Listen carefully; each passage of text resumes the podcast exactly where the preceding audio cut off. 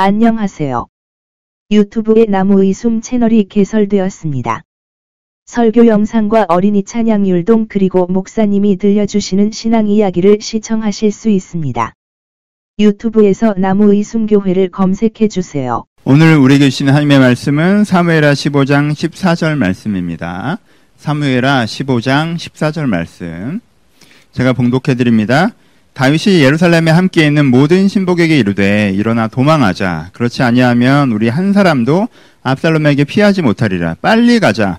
두렵건대 저가 우리를 급히 따라와서 해하고 칼로 성을 칠까 하노라. 아멘. 안녕하세요. 오늘도 온라인 예배로 각 처소에서 주일 예배 함께 하신 여러분들을 주님의 이름으로 환영하고 축복합니다. 여러분들이 진심을 담아 예배 앉으실 때, 이 설교의 이 말씀에 귀를 기울이실 때, 하나님께서 환경과 상관없이 필요한 은혜들을 각 사람에게 주실 것입니다. 그런 기대를 가지고 말씀을 함께 하셨으면 좋겠습니다. 시작해 봅시다. 오늘 설교 제목은 본문에 나와 있는 한 구절, 일어나 도망가자입니다. 일어나 도망가자. 그리고 이 설교 제목으로 자책에 대한 이야기를 해보려고 합니다. 여러분, 자책이 무엇이죠?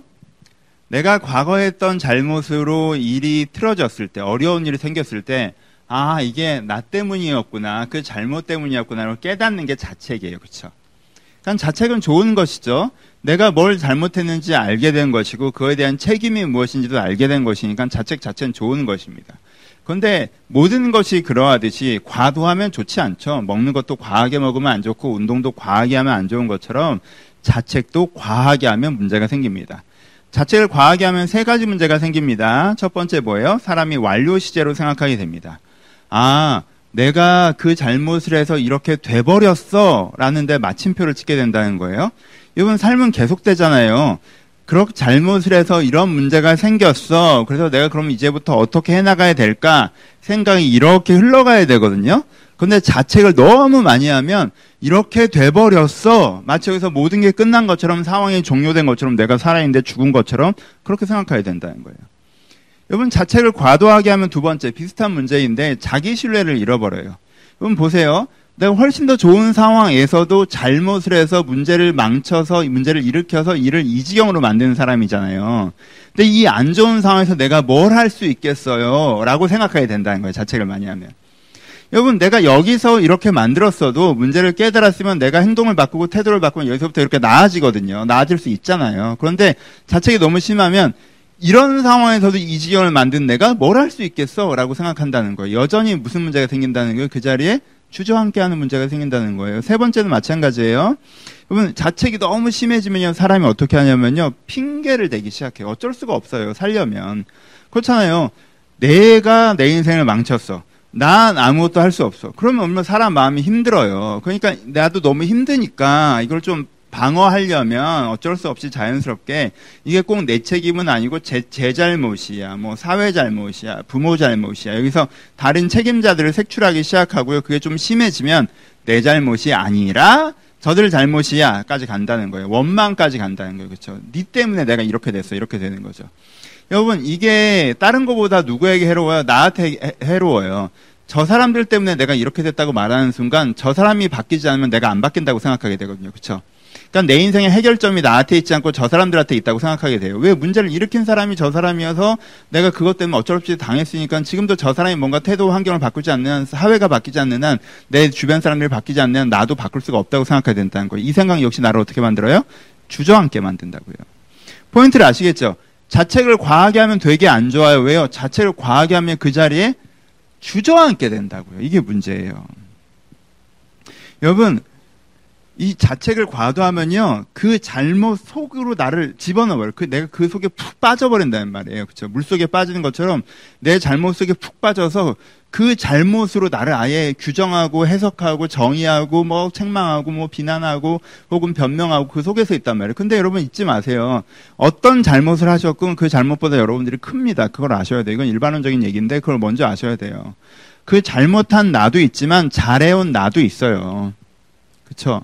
분명 있다고 없을 리가 없다고 잘해온 내 모습 분명 있다고 잘못한 내 모습도 있지만 그리고 이 두 모습과 상관없이 과거엔 어떠했든 상관없이 내가 그때보다 변한 내 모습도 있어요. 이제 문제를 알았다는 것만으로 변한 거죠. 변한 내 모습도 있어요. 그리고 이제부터 내가 다른 선택을 해나가면 변화될 문제를 해결해 갈 수 있는 나도 있어요. 내 안에 여러 가지 모습이 있단 말이에요. 그 중에 하나가 과거에 잘못한 내, 나예요. 그쵸? 그렇게 생각을 해야 내가 적당히 자책하고 이 문제를 해결해 갈 수 있지. 내가 그런 잘못을 한 사람이야라고 자기 자신을 정의해 버리면 그것이 전부라고 생각하면 거기서부터 주저앉지 앞으로 나아갈 수가 없다라는 거예요. 이 생각들을 좀 가지실 필요가 있어요. 자책을 여러분 적당하게 하십시오. 그럼 오늘 본문으로 들어가 봅시다. 다윗이 굉장히 지금 엄청난 일을 겪고 있어요. 압살롬의 반역인데요. 압살롬이 반역할 때 요즘처럼 군부대 몇 개를 이렇게 그 군 장성 몇 명을 설득해서 그냥 쿠데타를 일으킨 게 아니에요. 어떻게 한 거예요? 성경에 보면 민심이 인심이 압살롬에게로 돌아갔다라고 얘기해요. 그러니까 다윗보다 이거 투표에서 이긴 거예요. 다윗보다 더 많은 사람들이 압살롬을 좋아해요, 지금. 그래서 그 사람들이 압살롬의 군대가 됐어요. 그래 그거에 신하들이 협조했고요. 성직자들이 협조했어요. 그래서 그 사람들 어떻게 해요, 지금? 이미 대관식을 치르고 다윗을 처결하겠다고 몰려 내려오고 있는 중이에요. 이게 기가 막힌 일이란 말이에요. 이때 다윗의 마음이 어떻겠습니까? 여러분 평범한 사람이라면 저라면 자책했을 것 같아요. 첫 번째, 왕으로서 자책했겠죠. 난 도대체 뭘 한 거지? 백성들이 날 지금도 좋아하고 있다고 생각했는데, 이렇게 백성들의 마음이 돌아설 때까지 난 모르고 있었단 말이야? 난 도대체 뭘 한 거지? 되게 자책했을 것 같아요. 그렇지. 두 번째, 아버지로서 자책감이 있었을 것 같아요. 아, 내가 뭘 한 거지? 내가 압살롬을 아들을 죽인 아들임에도 불구하고 용서했는데, 압살롬이 나에게 용서받아 너무 기뻐하고 있다고 생각했는데, 그래서 아버지, 아버지께 용서받아 너무 기뻐요. 내가 이런 용서를 받으면 하나님께 감사의 제사를 드리겠다고 제가 약속드렸었거든요. 제가 가서 감사 제사 드리고 올게요. 라고 해서, 어, 그래, 다녀와라고 해서 보내준 건데, 그 아들이 왕이 돼서 나를 지금 쳐들어오고 있다고? 이미 이 아이가 반란을 준비하고 있었다고? 그런데 내가 그렇게 해맑은 얼굴에 속았다고? 내 아들과 내 사이가 어떻게 이 지경이 된 거지? 난 얘를 왜 똑바로 가르치지 못했지? 왜 난 아들한테 속았지?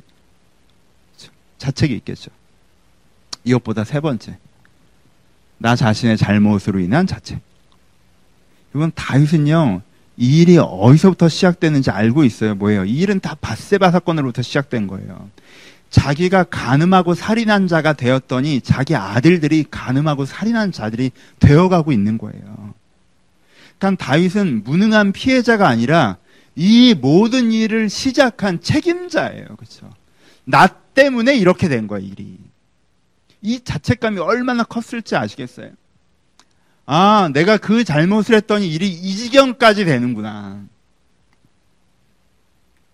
여러분, 평범한 사람이라면 이 자책감에 주저앉았을 것 같아요.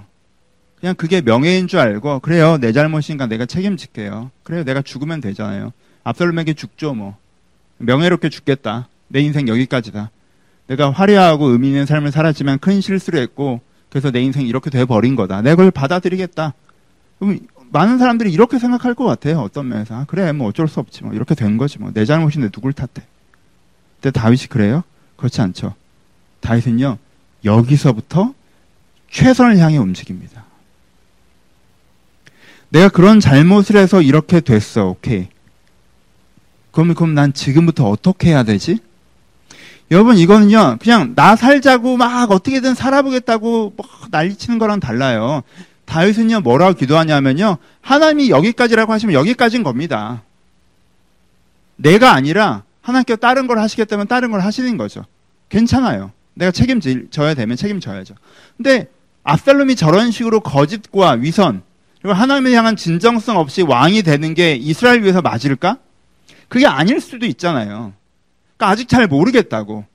아니면 이렇게 우리 가문을 멸망시키시고 다른 가문을 일으키시는지 모르겠다. 그러니까는 지금은 그냥 죽는 게 답일 수가 없는 거예요. 그냥 압살롬이 왕이 되는데 협조하는 게 왕, 답일 수가 없는 거예요. 그러니까는 여기서부터의 최선이 뭔지 아직 잘 모르겠지만 그럼에도 불구하고 여기서부터의 최선을 향해서 찾아서 움직이기 시작하는 거죠. 그게 다윗의 모습이에요. 그렇죠? 다윗이 일을 얼마나 잘 해나갔는지에 대한 이야기도 설교로 했었어요. 10월달 설교를 한번 들어보시면 이 장면을 제가 설교를 했었는데 한번 다시 들어보셨으면 좋겠어요. 그래서 여기서 다윗이 어떻게 하냐면요. 내가 다윗이 여러분 그냥 도망가려고 하면 시온산성에 그냥 숨어 있으면 돼요. 왜 그 성이 이 제일 튼튼한 성이거든요. 근데 다윗이 도망간 건왜 도망간 거예요? 포기하고 도망간 거예요? 살려고 도망간 거예요? 아니, 아니죠. 해결하려고 도망간 거죠. 자기 군대를 규합할 시간을 벌기 위해 도망간 거예요. 그렇죠? 도망가면서도 어떻게 했다고 그랬어요? 도망가면서도 여론전했죠. 불쌍한 모습으로 일부러 도망가면서 백성들의 동정을 이끌어내려고 하죠. 도망가면서 어떻게 하죠? 추격을 막으려고 후세를 투입하죠.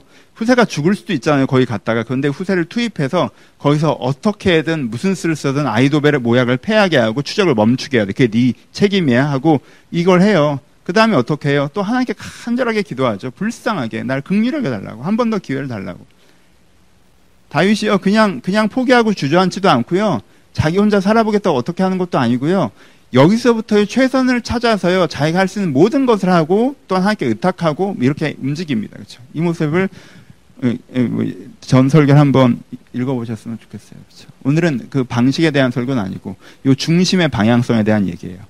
여러분 이 구절을 기억하세요. 일어나 도망가자. 여러분들이 과거의 잘못으로 자책되어서 그 자책이 너무 무거워서 주저앉으실 때 있으십니까? 여러분 이 구절을 기억하세요. 일어나십시오.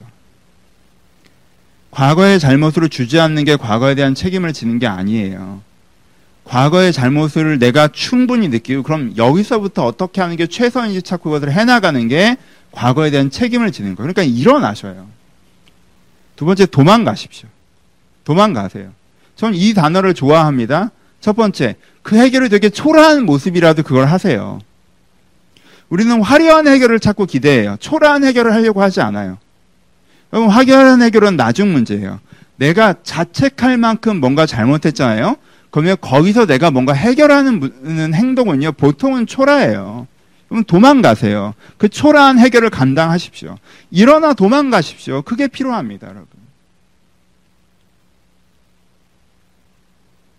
여러분 생각해 보세요. 부모가 자책될 때가 있어요. 자책. 아, 내가 내 아이들에게 잘못했구나. 내가 아들에게 딸에게 잘못됐구나. 자책될 때가 있어요. 그럼 자책될 때 어떻게 해야 돼요? 이제부터 안 그러려고 해야 되죠. 그러면 어떻게 해야 될지 고민해야 되죠. 내가 이 아이에게 준 상처를 회복하기 위해서 그럼 내가 뭐 이제부터 뭘 잘해야 될지 생각해야 돼요. 그게 진짜 자책이에요. 그게 건강한 자책이고요. 그게 자기 잘못에 대한 책임이에요. 근데 많은 부모들이 어떤 실수를 범하는 줄 아세요? 내가 잘못해서 애가 그렇구나를 느낄 때 더 잔소리를 심하게 해요. 왜? 애의 약점이 곧 내 잘못을 드러내는 공격처럼 느껴지잖아. 그러니까 아니야 니 탓이야를 다른 사람도 아닌 내 자식한테 한다고 막 애를 비난해요. 너 도대체 왜 그러냐고. 여러분 많은 부모가 심하게 화내는 이유가 자기 불안 때문인 거 아시죠? 자기 정제감 때문인 거 아시죠?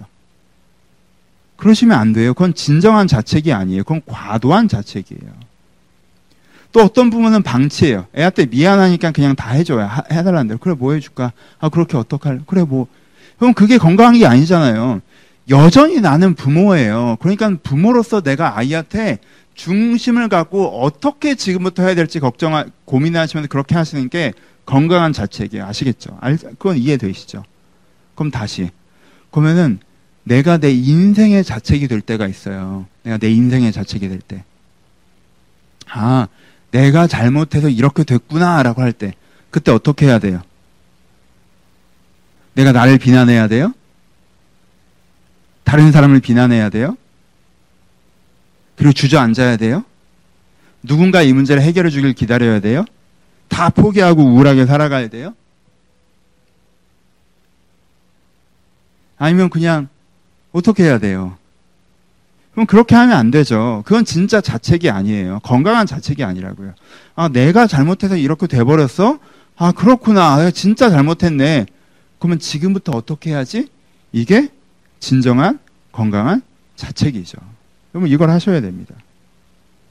여러분 저는 다윗의 여러 장면들 다윗의 인생의 3기로 나눠 보면 다윗의 일기는 어, 골리앗을 잡는 다윗이에요. 하나님을 위하여 내가 뭐든 할 수 있다.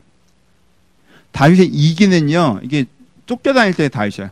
하나님에 의하여 하나님 어떻게 할까요? 묻고 따라가는 다윗. 다윗의 3기는 성경에 보시면 다윗의 3기는 어떤 모습인지 아시겠어요? 다시 한번 회복하는 다윗이에요. 그렇죠? 멋있게 하나님을 위해 하나님에 의해 살아가는 그 완벽한 다윗도 있지만 3교의 다윗은 내가 하나님을 배반하여 이렇게까지 추락하였으나 여기서부터 어떻게 다시 한번 회복해 나가는가에 대한 다윗이에요. 그러니까 여러분 많은 분들이 다윗 하면 1기의 다윗과 2기의 다윗만 생각하세요. 그리고 되게 거리감도 느끼시죠. 어 대단하다 어떻게 저렇게 할 수 있어. 근데 3기의 다윗은 또 무관심하세요. 그럼 다윗에게 멀어지잖아요. 그렇죠? 그럼 3기의 다윗에 깊은 관심을 가지셨으면 좋겠어요. 여러분 이게 너무너무 대단한 거예요. 여러분 사람은요. 자기가 잘못해서 인생이 무너져 내렸을 때 거기서 벗어나기가 너무너무 힘들어요. 왜 이 자책감 때문에 그냥 주저앉아 버린다고 포기한다고 핑계 댄다고 그렇죠? 내가 지난주에도 말씀드렸잖아요. 아사왕 같은 왕은요. 자기가 이렇게 잘했는데 이거 하나 잘못하고 그걸 나한테 지적해? 라고 해서 그냥 그 지적하는 사람들을 반격해 버려요. 되게 많은 사람들이 자기가 잘못했을 때 그것을 인정하지 않고 반격하거나 그걸 인정하고 주저앉아요. 근데 다윗은 그렇잖아요. 인정하고 주저앉는 것 같지만 인정하고 나서 그 문제를 해결해 가려고 한다고. 이게 우리가 내 필요한 거예요, 여러분. 이걸 하셔야 됩니다. 그러니까 여러분 오해하지 마세요. 자책하지 말라는 말씀이 아니에요. 어떤 사람은 자책 아예 안 하려고 해요. 자기가 잘못해서 이 지경이 됐는데, 아, 뭐, 어떻게, 이미 지난 일인데, 뭐, 다음에 잘하면 되지. 뭐, 이렇게 안일하게 대처하세요. 여러분, 그렇게 안일하게 대처하는 사람이 다음에 잘해요? 아니에요. 똑같은 짓을 또 해요. 여러분, 그냥 자책을 하셔야 돼요. 자책을 하지 말라는 얘기가 아니에요. 여러분, 지금 다윗 자책을 안 하는 것 같아요? 여러분, 압살롬 사건이 해결된 다음에 다윗이 어떻게 하는지 아십니까? 압살롬이 결국 죽습니다. 수습 과정에서. 그러니까 성경에 보면요. 다윗 통곡한다고 기록되어 있어요. 왕의 마음이 심히 아파 물루로 올라가서 운이라 마음이 심히 아팠다고 얘기해요. 그가 울어요. 뭐라고 울어요? 저가 올라갈 때 말하기를 내 아들 압살롬아 내 아들 내 아들 압살롬아 내가 너를 대신하여 죽었다면 압살롬 내 아들아 내 아들아 울부짖으면서 울어요. 내가 죽었어야 되는데 네가 죽었다. 이 자책을 아시겠어요? 이 모든 문제 출발점이 나였다. 내가 바세바 사건을 안 일으켰다면, 내가 너희들에게 좀 더 좋은 아버지였다면, 내가 너를 잘 가르쳤다면, 이렇게 되지 않았을 텐데. 여러분, 다윗은 이 자책감이 있었어요. 자책감에 압도되지 않았을 뿐. 이 자책을 가지고, 하지만 자책으로 주저앉는 게 아니라, 아, 그럼 여기서부터는 어떻게 나가야 될까? 이것이 우리 가운데 필요합니다. 말씀 마무리합시다. 여러분, 신앙을 갖는다는 건요, 신앙을 갖는다는 건요, 엄격한 자기 직면과 선명한 소망을 동시에 갖는 거예요. 내가 내중심적으로 생각하면 내가 별로 문제가 없는 것 같죠. 합리화돼 있으니까 내 입장에서 얘기하니까 내가 다 맞지 뭐. 그건 신앙이 아니고 하나님 앞에서 날 보셔야죠. 하나님 무조건 나한테 다 조, 좋은 말만 해주길 바라지 마세요. 하나님이 지적하면 토라져서 그러지 마시고 엄격한 자기 직면을 해야 돼요. 그쵸? 지난주에 설교했던 것처럼 다윗이 자기 죄를 알잖아요. 엄격한 자기 직면을 아 내가 정말 문제구나. 내가 잘못 살아왔구나. 그래서 지금 내가 이렇구나. 라는 자책을 하셔야 돼요. 근데 어떻게 하셔야 돼요? 자책으로 주저앉아야 돼요? 아니에요. 신앙은 뭘 믿는 거예요? 기독교는 뭘 믿습니까? 여러분 기독교는요 핵심은요 구원자 하나님을 믿는 거예요. 그렇죠? 선하신 하나님, 사랑하신 하나님도 중요하지만 기독교의 핵심은요. 구원하신 하나님을 믿는 거예요. 내가 이렇게 문제가 있지만 이 문제로부터 나를 해결해 가시는 하나님. 지난주 설교한 것처럼 문제 많은 나 자신을 바꾸시는 하나님. 그, 그 내가 문제를 만들어 놓은 그 결과로부터 나를 또한 건지신 하나님. 나와 내 삶에서 나를 구원하시는 그 하나님을 믿고 경험해 가는 것이 신앙이잖아요. 그쵸? 그러니까 여러분 두 가지를 하세요. 하나님의 존전, 그, 코람데요. 하나님의 앞에서 내 존재를 파악하셔야 돼요. 하나님은 거울 앞에 나를 비춰보세요. 내가 지금 어떻게 하고 있는지. 이게 잘 알고 있지 않다는 걸 우리가 알아야 돼요. 자책해야 됩니다.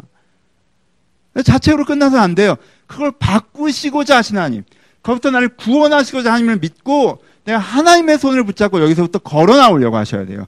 그러니까 여러분 이게 뭐예요? 이 핵심 메시지가 일어나 도망가셔야 된다는 거예요. 여러분 일어나세요. 자책에 머물러 있지 마십시오. 도망가십시오. 여러분들 잘못된 모습으로부터 여러분들 왜곡된 삶으로부터 도망가셔야 돼요. 내가 이제 이렇게 살지 않겠다. 여기서 나오겠다라고 도망하시는 모습이 필요합니다. 그렇죠? 그것으로 말미암아 우리가 앞으로 더 나아갈 수 있습니다. 마칩시다. 여러분, 과거의 잘못으로 혹시 지금 무릎이 꺾여 있는 분들 계십니까? 거기에 적응하고 있는 분들 계십니까? 전 지난주부터 계속 같은 말씀을 전하고 있습니다. 앞으로 같은 말씀을 좀 더 전할 것입니다. 여러분, 그 구덩이로부터 나오십시오.